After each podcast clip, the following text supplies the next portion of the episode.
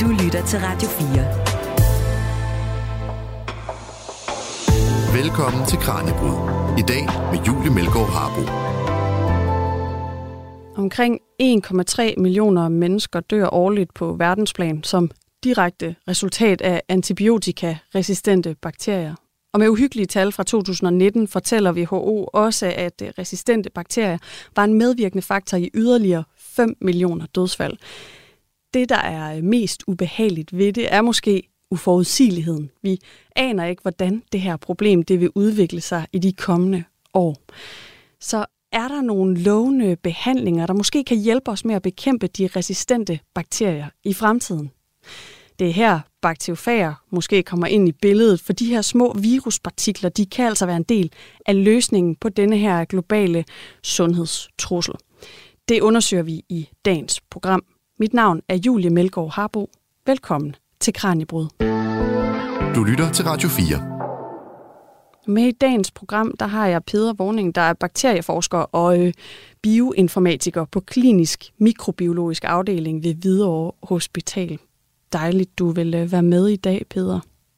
Jamen tak Og for inden, muligheden. ja, og inden vi dykker ned i, hvad bakteriofager overhovedet er for noget, for det er jo ikke sikkert, at man overhovedet har hørt om dem før, så lad os starte med de her resistente bakterier. Hvorfor er det, vi har det her øh, problem med antibiotikaresistente bakterier, øh, som, som vi har i dag? Fordi vi bruger for meget antibiotika. Ja, rimelig simpelt. Ja, det er, det er hovedårsagen. Og jeg kastede lige nogle tal ud i starten, hvor, altså, på hvor mange der dør årligt som resultat, eller både indirekte og direkte af de her resistente bakterier. Men måske du kan sætte lidt flere ord på, altså hvor stor er denne her øh, trussel? Jamen, den er ret stor, og, og vi ser det jo hver dag. Vi, jeg arbejder med de bakterier, nogle bakterier, der hedder VAE og MRSA, som man sikkert har hørt om i radioen eller andre steder. Og, og, og problemet er, at hver gang en bakterie bliver resistent, nogle af dem har vi stadig midler, som vi kan bruge mod. MRSA'erne har vi andre midler, vi kan bruge. Men problemet er, at når de bliver resistente over for de midler, vi bruger mest, så skal vi ud i nogle lidt mere obskure midler, som vi stadig bruger sjældent, og de har måske ikke så god en virkning, som dem, de er blevet resistente overfor. Så vi har et alvorligt problem. Og det der også er, det er, at det jo tit er meget svækkede mennesker, som dør af de der ting. Og det, det, resistensen kan måske, og, og det øh, forholdsvis ringe udvalg af antibiotika, vi har tilbage, som vi kan bruge, det kan måske give det sidste skub, så de mennesker ikke overlever en infektionssygdom. Er det kun, øh, kun den, den svækkede, syge del af befolkningen, det her udgør en trussel for, eller er der også raske unge mennesker, der nogle gange øh, simpelthen dør som resultat af de her resistente bakterier? Altså, alting bliver jo selvfølgelig værre, når folk er svækket i forvejen. Også. Ja. Og, og de fleste af dem, der ligger på hospitaler, er jo svækkede mennesker og syge mennesker. Mm. Så derfor så er problemet for hospitaler jo langt det største, det er svækkede og gamle mennesker, ikke? som måske, eller også har de måske fået en transplantation, og derfor har de fået en medicin, som øh, tuner deres immunsystem ned, så de kan beholde det nye organ, de har fået. Men det betyder også, at de bliver modtagelige over for infektioner. Men der er også nogle af de der bakterier, som kan ramme friske unge mennesker, altså, og, og som vi så bare ikke kan bekæmpe, fordi de er resistente. Men det vil altid være flest af de svækkede og de Mm. ældre. Hvordan ser et forløb typisk ud? Altså hvis vi har en patient, øh, hvordan finder man ud af, at det er en resistent bakterie, der medfører de her symptomer? Altså det vi gør, altså jeg arbejder på klinisk mikrobiologisk, og der får vi prøver fra hospitalets andre afdelinger. Mm. Det er fordi, vi er en afdeling uden patienter, men vi beha- så tager de en prøve, og så, og så dyrker vi den bakterie, som har forårsaget sygdommen, og så undersøger vi, hvad den er følsom overfor. Og der, der lægger man den på sådan nogle agarplader, det er sådan nogle runde øh, geleplader, hvor man så dyrker bakterien, og så har man øh, fem eller seks papskiver med forskellige antibiotika på, og så kan man se, hvordan den gror i forhold til de der antibiotika. Mm. Og hvis den gror op, helt op til papskiven, så er den resistent, fordi så vil sige, at den kan vokse, selvom der er antibiotika til stede. Og hvis vi finder ud af, at, den, at der kun er én papskive, hvor der er ligesom en klar zone omkring papskiven, så er det, så er det det eneste antibiotika, vi kan, vi kan bruge. Så derfor så undersøger vi rent faktisk de bakterier, som laver infektion. Og i nogle tilfælde, hvor, hvor det altså er en resistent bakterie, der gør en patient syg, og hvor man så ikke kan lykkes med, med at behandle med, med antibiotika, så, så kan det være en anden løsning. Måske mere og mere i fremtiden kunne være de her bakteriofager, som jeg lige øh, nævnte tidligere, og som programmet her altså skal handle om. Hvad er bakteriofager? Bakteriofager er virus, som angriber bakterier. Altså, vi kender jo virus fra influenza og kopper og ja, alle mulige syge. Corona, for nu at sige, der var aktuelt ja. for et par år siden. Ikke? Det er, virus er sådan en meget snedig parasit, kan man sige. Det den gør, en viruspartikel er fuldstændig passiv, når den ikke er i nærheden af en celle. Men, men så flyder den sådan rundt som en helt, helt død ting. Men så når den rammer en celle, så kan den sætte sig fast på cellen, og så sprøjter den sine gener ind i cellen. Det kan være både DNA og RNA. Og, og de gener overtager så kontrollen med cellen, og i stedet for at gøre det, cellen plejer at gøre, så begynder den at lave kopier af virus. Så den bruger cellens stofskifte til at lave kopier af sig selv. Og med bakteriofager, så kan de sætte sig ind, og så kan de lave kopier af, af sig selv, og så når cellen er helt fyldt med kopier af bakteriofagen, så har den et enzym, der får cellen til at revne, og så flyder der måske 200-300 nye bakteriofagpartikler ud, og så dør bakterien. Og så er de klar til at sætte sig på nye bakterier af samme slags. Så de er bitte, bitte, bitte små, de her bakteriofager? Ja. Mindre end bakterierne? De er meget mindre end bakterier. Ja. Fordi der kan være flere hundrede af en bakteriofag inde i hver bakterie. Ikke? Og de kan simpelthen, kan de både slå de, øh, de gode og de, og de dårlige øh, bakterier ihjel, eller hvordan er det, de ligesom udvælger, hvor de sætter sig? Hvilke celler? Det er det, som er så interessant ved bakteriofager. Det er, at de er meget specifikke. Mm. De rammer som regel kun nogle, et meget snævert defineret bakteriesæt. Så hvis vi har for eksempel en staphylococcus-infektion, så kan det være Staphylococcus epidermidis eller Staphylococcus øh, Øh, aureus, det er nogle af de mest almindelige, og, og så rammer de kun Staphylococcus aureus for eksempel. Eller også rammer de kun en bestemt del af Staphylococcus aureus. Så de er meget specifikke, og det er modsætning til antibiotika, som rammer meget bredt. Det er både en fordel og en ulempe. Det er en fordel, fordi at de ikke ødelægger resten af bakteriefloren, når vi bruger dem. Det er en ulempe, fordi det er meget svært at finde en, der kan ramme lige præcis den infektion, man har lige nu. Men hvilke typer bakterier vil man potentielt kunne bekæmpe med de her bakteriofager? Altså kan man udvikle fager, der kan bekæmpe øh, alle resistente bakterier, eller er der nogen, der ligesom du nævnte et par stykker her, er der nogen, der er nemmere at behandle med det her fagterapi end andre? Altså dem, man mest interesserer sig for, er dem, som er meget dygtige til at blive resistente, og hvor vi har ret få midler tilbage, når de bliver resistente. Det er dem, vi først og fremmest kigger på. Og, og, og der er der forskningsgrupper rundt om i verden, som virkelig arbejder på at finde fager. Og fagerne finder man steder, hvor der er bakterier. Så fagerne finder man eventuelt i kloakker eller noget andet, hvor der er mange bakterier. Så kan man finde bakteriofagerne, og så kan man lave sådan nogle, nogle analyser, hvor man ser, om de kan slå de bakterier ihjel, man interesserer sig for. Du til Kranjebrud på Radio 4.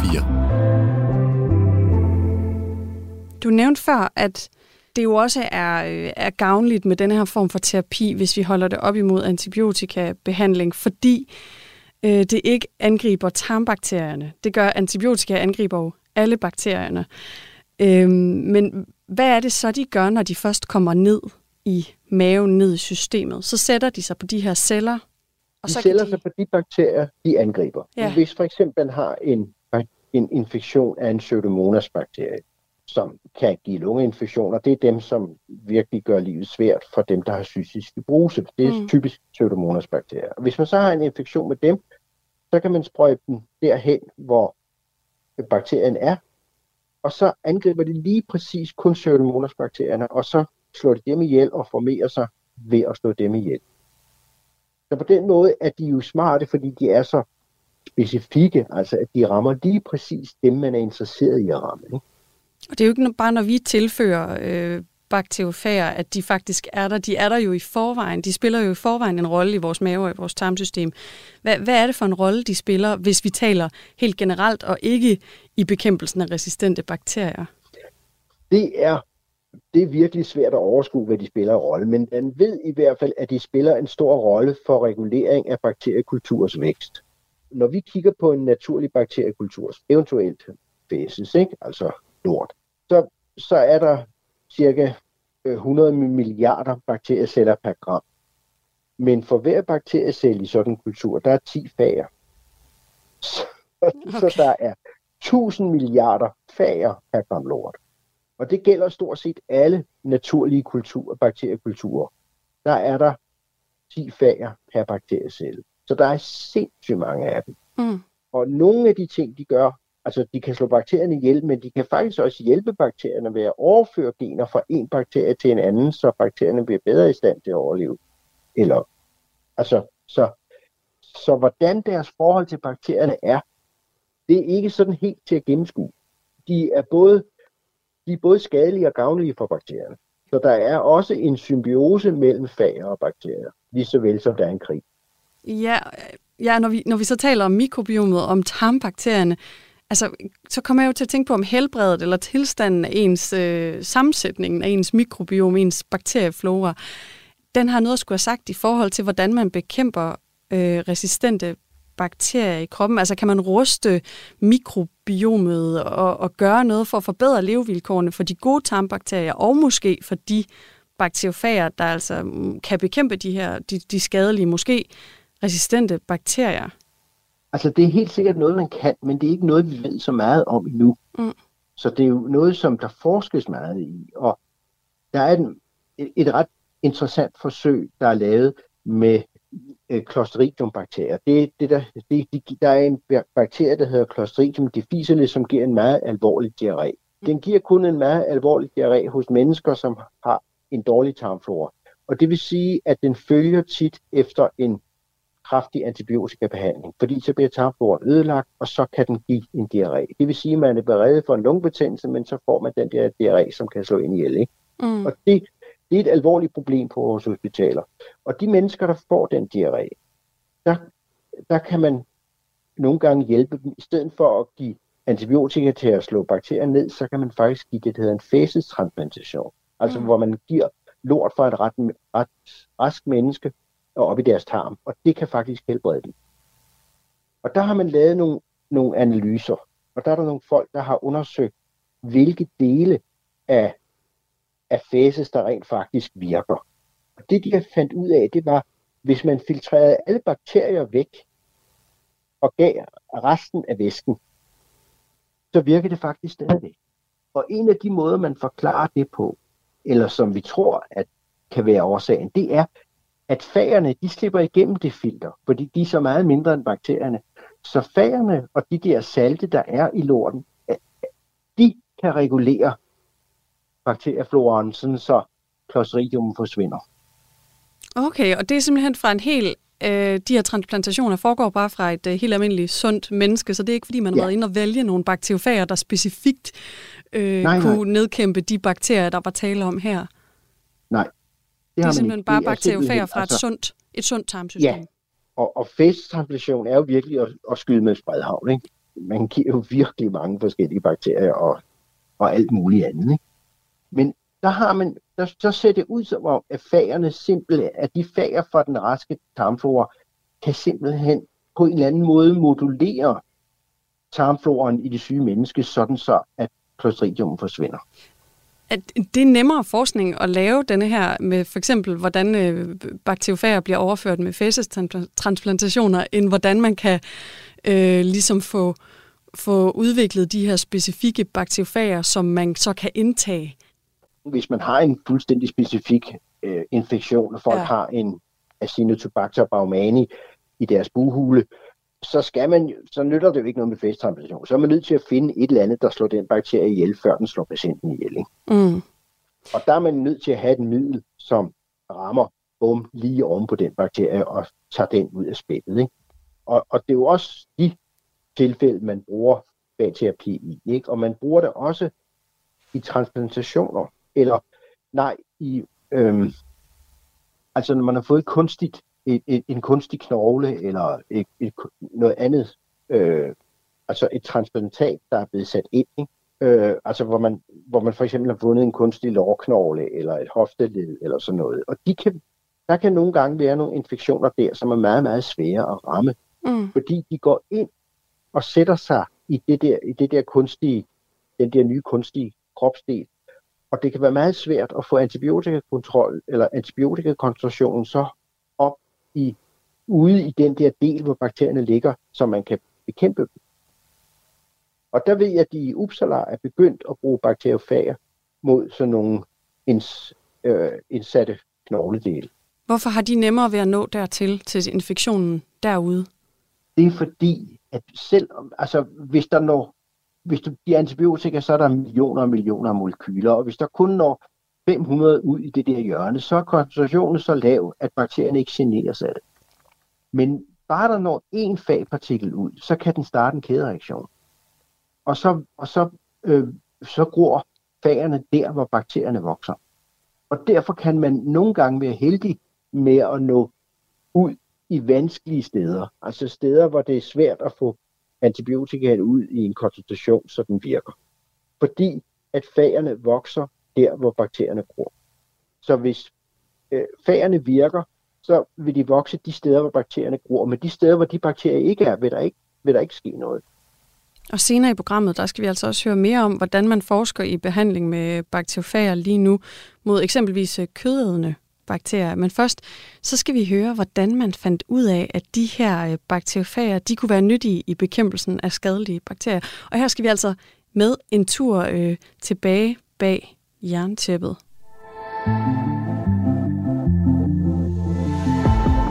Du lytter til Kranjebrud på Radio 4. Mit navn er Julie Melgaard Harbo, og i dagens Kranjebrud, der undersøger vi, hvad bakteriofager er for noget, og hvordan man kan bruge dem til at bekæmpe antibiotikaresistente bakterier. Jeg taler med Peder Vorning, der er bakterieforsker på klinisk mikrobiologisk afdeling ved Hvidovre Hospital. Og vi har talt om nu, hvad bakteriofager det er for noget, og, og hvordan de arbejder i kroppen. Og nu skal vi altså også dykke lidt ned i, hvordan man opdagede dem. For Peder, det er jo faktisk øh, noget tid siden, man opdagede fagerne. Hvornår undersøgte man dem i, øh, i første omgang, og deres, deres potentiale i forhold til behandling af infektioner? Altså man kan sige, at opdagelsen af bakteriofager, det første spor, man har af dem, går helt tilbage i 1896, hvor en engelsk øh, mikrobiolog fra, fra kolonimagten havde fået at vide, at, at, at det hellige, vandet i den hellige flod Ganges slog kolera-bakterier ihjel. Og det synes han var mærkeligt. Og så undersøgte han det, og der fandt ud af, at kolabakterier ikke rigtig kunne vokse i Ganges' vand. Men hvis han kogte vandet, så kunne de godt vokse der. Og, og så tænkte han, at det kunne være, at det var en bakterie, som, en anden bakterie, som slog kolera-bakterierne ihjel. Det han så prøvede, det var at filtrere det med det der filter, som kan fjerne alle celler, men lade mindre dele passere. Og så fandt han ud af, at så kunne de stadig ikke vokse der. Så han, så han, sag, han fandt ud af, at der var et eller andet i Ganges' vand, som slog kolera-bakterier ihjel. Og det var som, det er som det første spor, for det viser sig at være bakteriofager. Og det er så det første spor, vi har af fager i litteraturen. Så i, i 1910, der er en øh, fransk-kanadisk forsker, Felix Derel, som arbejder på at bekæmpe græshopper ved hjælp af bakterier.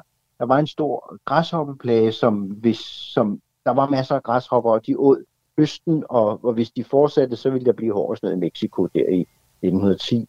Og han fandt så ud af, at der var nogle bakterier, som kunne slå græshopperne ihjel, og dem kunne han så smøre på de marker, hvor græshoppesværmene var på vej hen, og så blev rigtig mange af dem syge og døde, og på den måde fik den faktisk stoppet græshoppeplagen tilbage i Mexico. Mm. Og så når han dyrkede de bakterier, så opdagede han indimellem, han dyrkede dem sådan i en petriskål, hvor de lå som et uklart lag oven på petriskålen, så var der pludselig en klar plet, hvor der ikke var nogen bakterier. Og så kunne han for eksempel tage en nål og prikke i den der klare prik og sætte den over på en anden bakteriekultur. Og så kom der også en klar prik der. Mm. Men det var alligevel ret sjældent, så det var ikke noget, som han undersøgte nærmere. Men så tilbage i 1915, så er der en engelsk læge, der hedder Twort, som arbejder på at lave koppevacciner. Og, dem, og, og det er jo også en vaccine, det er jo koppe, det er jo en, den laves af kokopper, en sygdom, som angriber køer, men ikke særlig alvorlig. Og det man gjorde, det var, at man tog kokopperne og gav det til mennesker, og så blev de en lille, kun ganske lidt syge, og så, men så gav det immunitet mod kopper, som var en meget alvorlig sygdom. Og så skulle man dyrke de der virus, kokoppevirus, og det, det prøvede man at gøre. Det kunne man gøre i kør, men problemet var, når man dyrkede dem i kør, så var der som regel også nogle streptokokker med. Og så kunne folk, selvom de blev vaccineret mod kopper, så kunne de få en streptokokinfektion eller en stafylokokinfektion. Og, og det kunne også være meget alvorligt. Så han prøvede at finde en måde, hvordan man kunne dyrke de der virus, uden at bruge kør.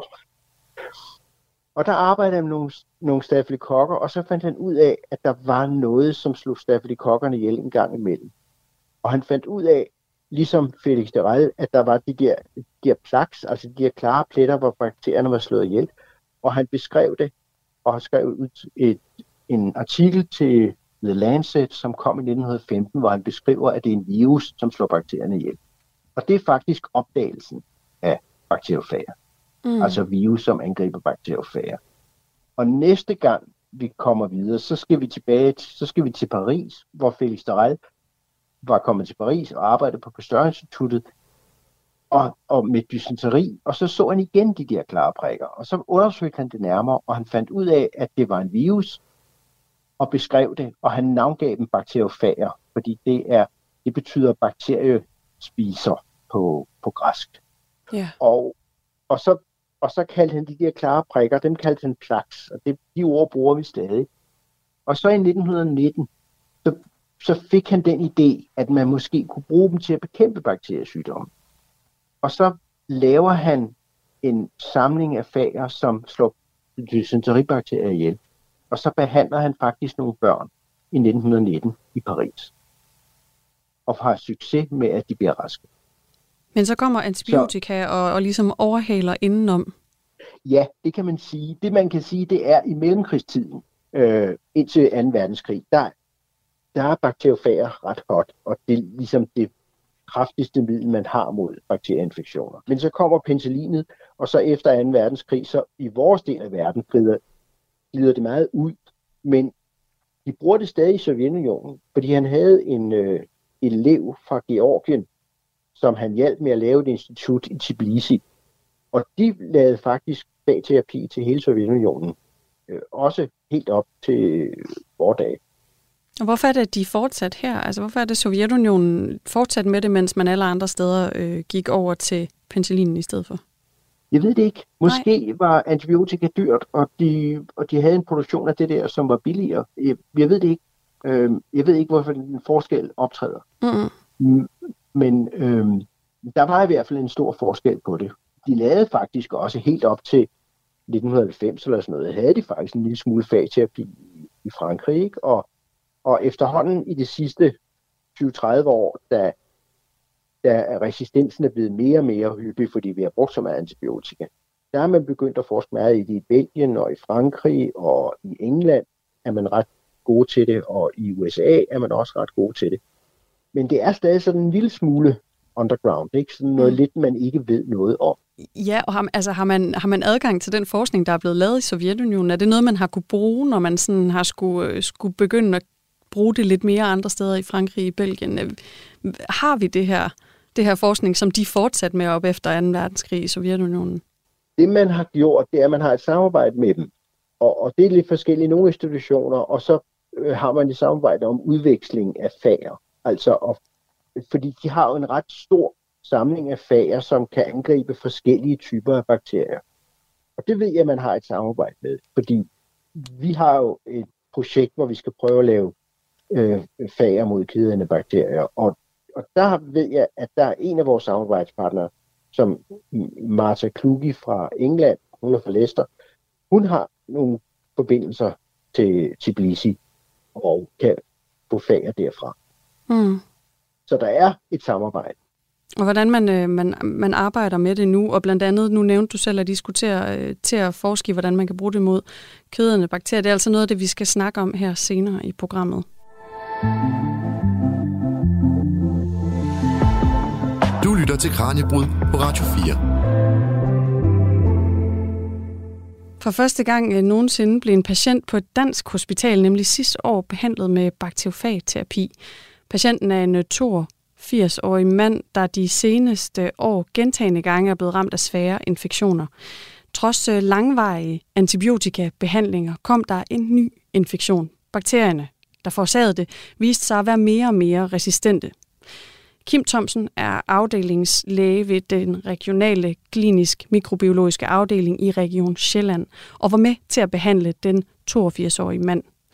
Han fortæller, at han og kollegaerne sidste år var ved at have opbrugt de gængse antibiotika-muligheder. Der er faktisk ikke rigtig nogen gode tabletmuligheder, og det har jo den konsekvens, at patienten for at kunne holde infektionen i ro, faktisk var, var nødsaget til at skulle få intravenøs antibiotika flere gange om dagen, potentielt resten af sit liv. Det var det scenarie, vi, vi stod overfor.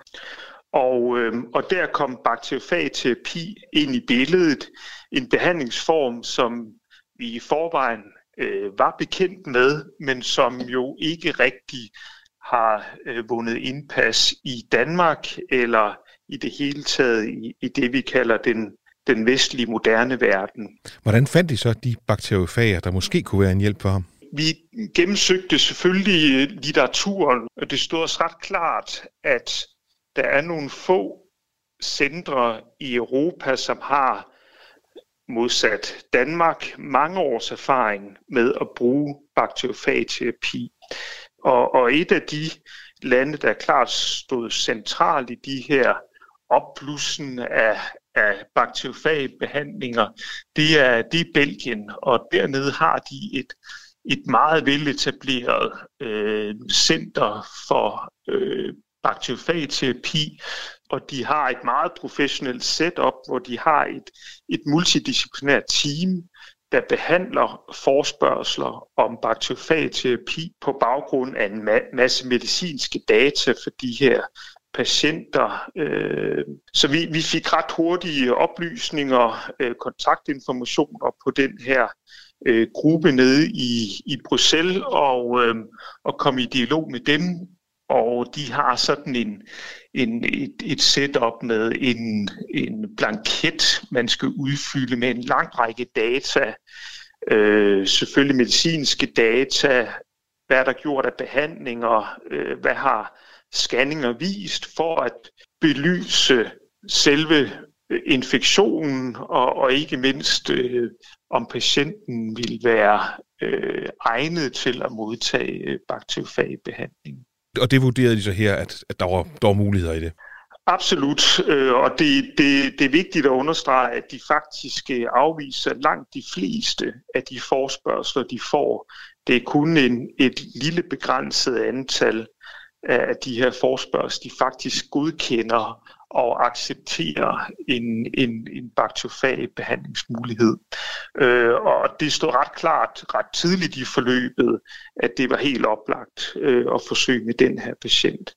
Og, og det er det især fordi de behandlingsmuligheder, der jo eksisterede, var uforenelige med et, et acceptabelt liv i virkeligheden. ikke. Det var så ikke helt nemt for jer at få bakteriofagerne fra Belgien til Danmark. Det var en længere proces for jer, men det lykkedes dog, og I kunne så begynde den her øh, bakteriofagterapi. Hvordan gik det så? Jamen det, øh, det, det gik rigtig fint øh, i den forstand, at da vi så først havde fået lavet lægemidlet, som sygehusapoteket i Region Sjælland hjalp os med, jamen så havde vi en behandlingsprotokol, der var besluttet i samarbejde med det her multidisciplinære team i Belgien, og, øh, og så gik vi sådan set blot i gang med at give behandlingen, øh, og han skulle have øh, en behandling dagligt i 10 dage, og, øh, og det modtog han rigtig, rigtig fint. Han øh, udviklede ingen bivirkninger under behandling eller efter behandling, hvilket i øvrigt også er et kendetegn ved den her behandlingsform, at bivirkningerne er øh, meget sjældent og i det hele taget er en, en karakter, der er øh, bestemt acceptabelt. Så han modtog behandlingen dagligt i 10 dage uden at udvikle bivirkninger, og så kunne vi faktisk drosle ned på hans antibiotikabehandling efterfølgende, og vi har så fulgt ham efterfølgende i, i måneder uden at kunne bekræfte nogen former for opblussen i hans infektion. Det fortalte Kim Thomsen, afdelingslæge ved den regionale klinisk mikrobiologiske afdeling i Region Sjælland, til mine kollega Kasper Fris. Det her er Kranjebrud på Radio 4. I dagens øh, program, der taler jeg med Peder Vorning, der er bakterieforsker og bioinformatiker på klinisk mikrobiologisk afdeling ved Hvidovre Hospital. Og vi har altså talt om, hvad bakteriofager er, og hvordan man øh, egentlig har kendt til dem længe. Så nu synes jeg, vi skal vende os mod noget af det, der er mere nyt. Øh, noget af det, som øh, forskere på det her område er interesseret i lige nu i forhold til at udvikle fagterapi. Og Peder, som vi, som vi lige har talt om, så stod det jo længe sådan lidt stille øh, på det her område, i hvert fald i Vesten, fordi vi havde antibiotika, der bare virkede så effektivt mod de her bakterieinfektioner. Men nu er man altså begyndt mm, så småt at kigge mod øh, bakteriofagerne igen. Og som vi lige kunne høre øh, hos Kim Thomsen, så er man altså også begyndt med forsøg på at behandle patienter her i Danmark, lige så stille i hvert fald. Betyder det her, at vi, øh, altså, at vi begynder at se succesfulde behandlinger også i Danmark, at bakteriofagterapi nu snart måske bliver en del af lægernes almindelige værktøjskasse, Peder? Eller er det stadig øh, lidt for, jeg tror du kaldte det underground før? Altså jeg tror stadig, at det vil i en, en lang række år fremover være noget, som man kun bruger i særlige tilfælde. For eksempel den patient fra Roskilde sygehus, som øh, Kim fortalte om, der, han, altså, der havde de jo ikke andre muligheder, vel? Så det var jo ligesom, hvad gør vi nu? Ikke? Fordi de kunne se alle de muligheder, de havde, de var dårlige. Og, og så vil, det vil jo være noget, man bruger i nødsituationer. Problemet er selvfølgelig, at hvis der bliver flere og flere nødsituationer, så må vi jo til at, at lære at bruge det. Og det er jo det, vi ser nu med den voksende resistens. Det er, at der bliver flere og flere nødsituationer, hvor vi ikke har andet at gøre. Og jeg tror, at det i mange år stadigvæk, fordi lægerne skal jo lære at bruge det. Hvordan gør man det her effektivt? Antibiotika har vi jo kendt siden 2. verdenskrig, og vi har opbygget en årlang praksis i, hvordan bruger man den, hvilke nogen virker hvor, og hvilke nogen virker på hvilke typer af sygdomme og sådan. Det har vi jo slet ikke med fager endnu. Det er jo noget, vi er nødt til at lære. Så det vil tage noget tid, og jeg tror heller ikke, det kommer til at afløse antibiotika. Jeg tror i virkeligheden, at det bliver en behandling, man bruger ved siden af antibiotika, eller som til at forstærke antibiotikabehandling. Fordi det, vi har set, eller det man har set med nogle undersøgelser, det er, at hvis man behandler en eller anden bakterie, som måske er panresistent, det vil sige resistent over for alle de antibiotika, vi har. Så, så når man bruger fager mod den, så mister den, kan den miste resistensen, når den kæmper mod fagerne, så kan den miste resistensen over for et par antibiotika. Og så kan man faktisk kombinere de to ting. Mm. Og det har faktisk vist sig at være ret effektivt. Så det er ikke noget, der kommer i stedet for antibiotika. Det er noget, som bliver et supplement, tror jeg. Men er det, noget, er det noget, der begynder at være mere og mere interesse for? Altså er der flere forskere, der begynder at få øjnene op for, at man kan bruge dem også på denne her måde som sådan supplement ved siden af antibiotikaen? Eller hvordan ser udviklingen af fagterapi ud lige nu, altså både i Danmark og, og internationalt? Altså der skete en stor ting i, øh, i, i, i foråret 2016.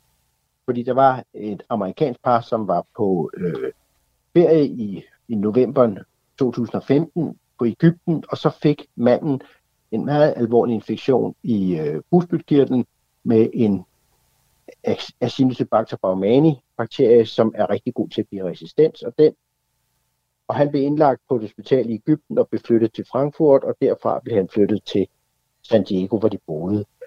Og det, der så skete med den bakterie, det var, at den udviklede resistens selv mod de to sidste midler, de kunne behandle den med. Det vil sige, at han havde en infektion, som de ikke kunne behandle. Og han lå og var i koma, og alle regnede med, at han ville dø i løbet af en måneds tid, eller hvor lang tid det nu tager. Ikke? Og så blev hans kone meget stedig, og hun undersøgte så, om der var andre behandlinger, og så stødte hun på fagterapi. Altså, de, de var begge to ansat på hospitalet i San Diego, ikke? så på mm. den måde var de jo inde i loopet, ikke? og de havde en god ven, som, som stod for det.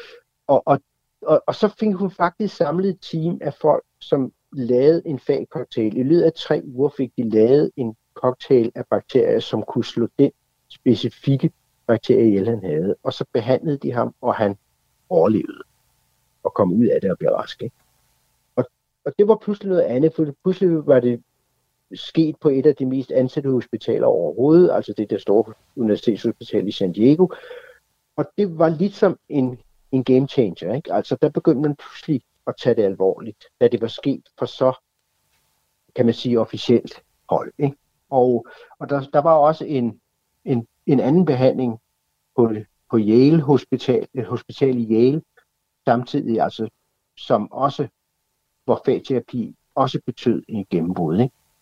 Så der er sket noget siden da. Mm. Så der er begyndt at komme rigtig mange flere folk, der undersøger det. Der er begyndt at oprette forskningscenter. De har oprettet et stort forskningscenter i San Diego. De har det i London. Altså, så der er kommet en masse, øh, altså siden de sidste fem år, er der virkelig sket noget på anvendelsen af fagterapi til mennesker. Og du har fortalt mig, at noget af det, I gerne vil kigge på, det er, øh, hvordan man kan bruge fagterapi mod kødædende bakterier. Det kunne jeg godt tænke mig at tale lidt om. Hvorfor skal I undersøge lige præcis, øh, lige præcis bekæmpelsen af kødædende bakterier med de her fager? Altså det er virkelig, fordi vi havde et møde, hvor, hvor Martha Kluge fra Lester var overholdt foredrag, og så inviterede vi forskellige læger, og så kom en ortopædkirurg og spurgte om, at fra Bispebjerg, om man ikke kunne øh, bruge det mod kødende bakterier. Fordi problemet med kødende bakterier er, at man ikke kan få medicinen frem. Værst af de kødende bakterier, det er dem, der hedder gruppe A streptokokker, de er altid penicillinfølsomme. Så man har medicin, der virker mod dem, men det de gør, når de, når de laver de der kødende, så, så lukker de blodårene. Det vil sige, at penicillinen når ikke frem. Og så nytter det ikke noget, at vi har noget medicin, der virker, når vi ikke kan få det frem til der, hvor bakterierne vokser. Mm.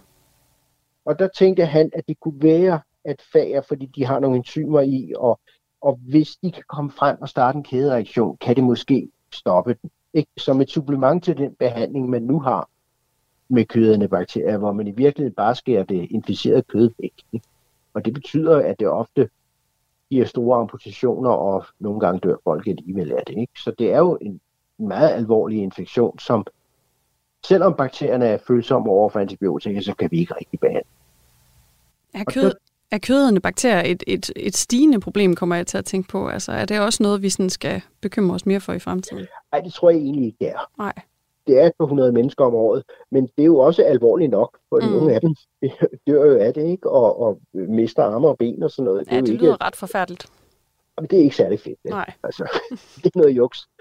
Så på den måde, og det man kan sige med kødende bakterier, det er, at det er en anden måde at bruge fager på, hvis det kommer til at virke. Fordi det, de tilfælde, vi har set med dem i Slagelse eller dem i San Diego, der havde man en bakterie, og så havde man en patient, som, som var forholdsvis stabil. Ikke? Og fra, fra de øh, samler bakterierne op, til de får fagterapierne tilbage fra Belgien, der går der fire uger. De sender bakterierne ned, og så fire år efter, så får de den der blanding af fager, de kan bruge til at behandle med. Ikke? Mm. Det vil sige, det kan ikke bruges for akutte sygdomme. Fordi den, hvis man skal matche, det vi prøver at gøre, det er at finde ud af, hvor hvilken gruppe af streptokokker, som laver de der alvorlige kødende bakterieinfektioner. Og så prøve at karakterisere dem og se, om vi kan finde en blanding af fager, som slår dem ihjel, uden vi behøver at undersøge det først. Så det, det er det, man kalder off-the-shelf øh, øh, lægemidler, ikke? Altså hvor man har noget på hylden, som man bruger. Og det er jo sådan, vi bruger antibiotika. Men sådan har, er det sværere med fager, fordi de er så specifikke. Altså de rammer kun lige præcis den bakterie, man sigter på. Ikke? Og, og det vi skal prøve at finde ud af, og det vi har fået penge til at forske i, det er, om vi kan lave en blanding af fager, som generelt rammer de streptokokker, som laver de der kødende bakterieinfektioner. Ja, så en gruppe af bakterier i stedet for en specifik bakterie. Ja. Og så vil man på den og måde måske kunne udvikle øh, jeg ved ikke, en håndfuld, nogle håndfuld forskellige bakteriofager, der henvendte sig mod forskellige ja. bakteriegrupper. Ja, og det man altid gør, når man gør fager, det er, at man giver det, der hedder fagcocktail, altså hvor man blander en 3-4 forskellige fager, fordi når man putter fagerne ned, så bliver bakterierne også resistente over for dem. Ikke? Sådan så, at man laver flere forskellige, sådan så de skal blive resistente over for mange fager på én gang. Okay, det tror jeg lige, jeg skal forstå igen. Altså, hvordan prøver man at undgå, at, øh, at bakterierne også udvikler resistens over for de her fager? Man putter flere ned samtidig. Ja. Hvordan skal det ja. sørge for, at man undgår den resistens? Det er det samme trick, man brugte mod, mod AIDS. Altså tilbage i 1996, der kom der en ny kur, som hed kombinationskuren, hvor man for første gang fik noget medicin, som kunne holde AIDS-virus nede. Og det, den virker ved, det er, at den angriber med tre forskellige slags medicin, så bakterien eller virusen skal mutere samtidig tre steder. Og så bliver det rigtig svært. Det er faktisk derfor, man, kan, man nu har meget stor held med at behandle AIDS. Det er fordi, man har opfundet den der kombinationskur, som rammer tre steder samtidig. Så holdt alle lægemidlerne op med at virke, fordi AIDS-virus muterer så meget. Men nu kan man faktisk holde AIDS-virus nede ved at bruge tre forskellige lægemidler, som virker tre forskellige steder på virus. Og det, det er lidt det samme, man prøver på, når man laver fagcocktails. Altså man tager tre forskellige fager, som rammer den samme bakterie forskellige steder. Ikke? Der har bakterien svære ved, altså den skal ligesom lave tre mutationer på én gang for at, for at komme ud af det. Ikke? Så på den her måde kan man sådan forhåbentlig undgå, at vi, at vi kommer til at begå den samme fejltagelse, som vi gjorde med, med penicillinen. Ja, og det tror jeg, vi kan i høj grad, fordi det er så, altså, de er så specifikke, så det, altså med penicillin har vi jo brugt det mod alt muligt, ikke? Og, og vi har jo brugt det til at intensivere dyrebruget og ja, alt muligt, ikke? som man måske ikke synes, vi skal bruge vores vigtigste medicin til. Du lytter til Kranjebrud på Radio 4. Kim Thomsen han nævnte her før, at, at øh, patienten, de behandlede, ikke øh, udviklede nogen bivirkninger. Øh, så kom jeg til at tænke på, hvilke mulige bivirkninger, der så faktisk kan opstå med den her, den her type behandling. Han sagde, at det ikke var nogen særlig seriøse bivirkninger, eller hvordan hænger det sammen? Det hænger sammen, fordi at øh, bakterier og menneskes, bakterieceller og menneskeceller er meget, meget, meget forskellige. Altså, det, de, vi er simpelthen væsen forskellige. Og det vil sige, at, at de virus, der angriber bakterieceller, de angriber aldrig menneskeceller. Så på den måde, så ved vi, at det kun rammer bakteriecellerne. Og det er derfor, der er så få bivirkninger. Der kan være noget med immunsystemet opdager dem, fordi de der virus er jo store partikler, og dem kan immunsystemet opdage. Og hvis der så kommer en immunreaktion, så vil det jo altså tage virus ud. Ikke? Men de, det man har set, der er, at immunreaktionen er ikke så voldsom, i hvert fald ikke, når man giver det første gang. Vel? Og så kan det være, hvis man bliver ved at give den samme bakteriofag, så til sidst kan være, at immunsystemet opdager den og lukker ned for den. Ikke? Og så må man finde nogle nye fager, man skal give. Men det er simpelthen, fordi bakterieceller og menneskeceller er så forskellige, at det, der angriber en bakterie, den virus, der angriber en bakteriecelle, kan aldrig angribe en menneskecelle.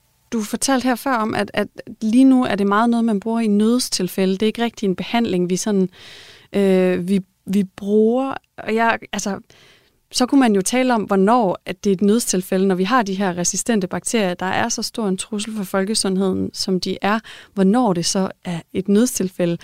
Jeg kunne godt tænke mig at høre lidt om, hvad det er, der blokerer for, at denne her forskning den tager fart. Altså, hvilke øh, juridiske regler eller økonomiske benspænd er der, ligesom, som gør det svært at forske i fagterapi og svært at få det på markedet?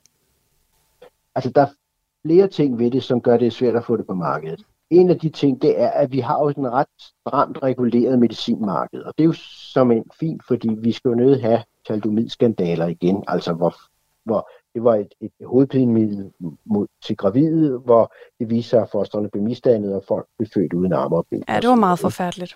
Det var meget forfærdeligt, og det var blandt andet derfra, at vores regulering af lægemidler stammer. Det er jo, det er jo for at undgå det. Og, og, og vores regulering af lægemidler er beregnet på kem, kemi, altså kemiske stoffer. Mens bakteriofager er noget helt andet. Det er jo, det er jo en virus, som udvikler sig sammen med bakterien under infektionen det, man kan ikke beskrive det på samme præcise måde, som man kan gøre med for eksempel penicillin, og som er et kemisk stof. Ikke? Så hele vores godkendelsesprocedur er beregnet på kemiske stoffer. Så derfor så er det svært at få noget godkendt, som ikke er kemisk stof. Selv fordi det udvikler sig hele tiden. Ikke? Ja, vel også fordi, at man skal lave de her forskellige cocktails. Jeg tænker, vi har jo talt om, at så vil man øh, forhåbentlig måske kunne lave nogle øh, sådan ligesom undergrupper til af de forskellige bakterier, og så nogle bakteriofager, der virker mod forskellige grupper af bakterier. Men det vil jo også betyde, at man skal ud og teste og have godkendt helt vildt mange forskellige undergrupper af de her bakteriofager. Ja, i virkeligheden skulle man have godkendt en, en, en fagterapi for hver enkelt infektion, og det ja. kan jo ikke nytte noget ved. Nej. Altså, fordi det tager så lang tid at få noget godkendt, at patienterne for længst er døde. Ikke? Mm. Så, der, så, der, så man er nødt til at prøve at gå en anden vej. Der tror også, der er en anden ting, at jeg tror, øh, bakteriofager er svære at tjene penge på end øh, antibiotika, altså en kemi. Og det betyder måske også, at, det, at der ikke er så meget skub i selve den kliniske forskning. Hvorfor er det svært at tjene penge på dem? Er det fordi, man ville skulle bruge så meget mere arbejde på at udvikle dem i forhold til, hvad man ville kunne tjene? I forhold til for eksempel ja. øh, penicillin? Ja, fordi et, et, et, et, et lægemiddel, som du kan lave på en bestemt måde og masseproducere, det er nemmere at tjene penge på, end noget, hvor du skal, hvor du skal lave noget nyt for hver gang. Det vil mit, det vil mit umiddelbare gæt være. Peder, her, her hen mod slutningen, så kunne jeg godt tænke mig at vide, hvad er du, sådan, hvad er du mest... Vi har jo talt om, at det ligesom det begynder at rykke på sig nu, øh, og her den sidste håndfuld år er det noget, man er begyndt sådan rigtig at interessere sig for. Men hvad er, du, hvad er du selv mest spændt på at følge med i inden for, inden for det her felt lige nu? Hvor, hvor rykker det sig ligesom rigtigt? Altså, jeg synes, det er ret spændende, det vi selv er gang i, men det er jo selvfølgelig klart, fordi det er jeg jo selv med i, ikke? Ja. men det at prøve at se, om man kan lave nogle, nogle blandinger af fager, som virker med det samme. Altså hvor man ikke skal analysere først, men hvor man at prøve at se, om vi kan karakterisere bakterier og fager, sådan så vi kan se, hvilke nogen, der matcher, mm. uden at nødvendigvis skulle prøve det først. Det er jo det, jeg arbejder på, og jeg skal, når jeg kommer tilbage, jeg har et overlov nu, men når jeg kommer tilbage, så skal jeg arbejde på at karakterisere de streptokokker, som giver kødende bakterieinfektioner. Mm. Og der skal vi prøve at se, om vi kan simpelthen se, om vi på en eller anden måde kan forudsige, bare ud fra bakteriernes egenskaber, om de er modtagelige over for bestemte virus. Og så måske prøve at lave en blanding af bakteriofager, som kan bruges i en bredere klasse. Ikke? Mm. Og det synes jeg er rigtig spændende for at se, hvad kendetegner et bakteriefag, bakteriepar, hvis de matcher, og hvis de ikke matcher. Og se, om vi kan finde ud af det. Ja. Så det er jo sådan grundforskning på en ja, måde. Ja, men jo mere man får kortlagt det, jo, jo, jo kortere bliver den der ventetid, som du sagde var op til måske en måned, hvor man skal have lavet ja, den her fag-cocktail. For, for jo mere man ved om, hvordan de faktisk reagerer på hinanden, øh, jo, jo nemmere vil man potentielt kunne få udviklet de her, de her fager til bestemte bakteriegrupper. Ja, præcis. Hvis man kan lave nogle fager, som virker, som man ved virker over for en bred klasse af bakterier, det vil sige, at man også kan, kan man sige, øh, bruge det til meget akutte sygdomme, ikke? som kødende bakterier, meningitis er en anden en, der kan vi jo ikke vente fire uger vel, på at få medicinen, fordi så er patienten død. Ikke? Og, og, og det samme vil gælde kødende bakterier. Ikke? Så det, det synes jeg er rigtig spændende. Men, men der sker bare rigtig meget forskning i, hvordan man bruger dem, og hvad der karakteriserer fagerne, og, og, hvad der, og hvordan de også øh, påvirker bakteriekulturen. Ikke? Det synes jeg også er sindssygt spændende, fordi det ser jo mere og mere ud til, at det taler om en symbiose, og ikke bare en, en der slår ihjel. Ikke? Det bliver simpelthen øh, ordene for i dag. Peder, mange tak, fordi du ville tale med mig. Jamen selv tak. Jeg har talt med Peder Vorning, der er bakterieforsker og bioinformatiker på klinisk mikrobiologisk afdeling ved Hvidovre Hospital. Hvis du har lyst til at lytte til endnu mere Kranjebrud, så kan du som altid finde alle vores programmer i dine øh, foretrukne podcast-app. Her kan du øh, for eksempel finde et program fra den 29. januar, hvor min kollega Peter Løde han undersøger, hvordan både helt almindelige mennesker og andre mere lyssky aktiviteter som terrorceller og rockerbander er blevet overvåget af staten, og hvordan arbejdet med den overvågning og aflytning altså har set ud gennem tiden, og hvordan man øh, overvåger i dag. Det kan du blive klogere på, hvis du finder programmet fra den 29. januar i din podcast-app. Du skal bare søge på Kranjebrud. Programmet her det er produceret af Videnslyd for Radio 4. Mit navn er Julie Melgaard Harbo. Tak fordi du lyttede med. Du har lyttet til en podcast fra Radio 4. Find flere episoder i vores app, eller der, hvor du lytter til podcast.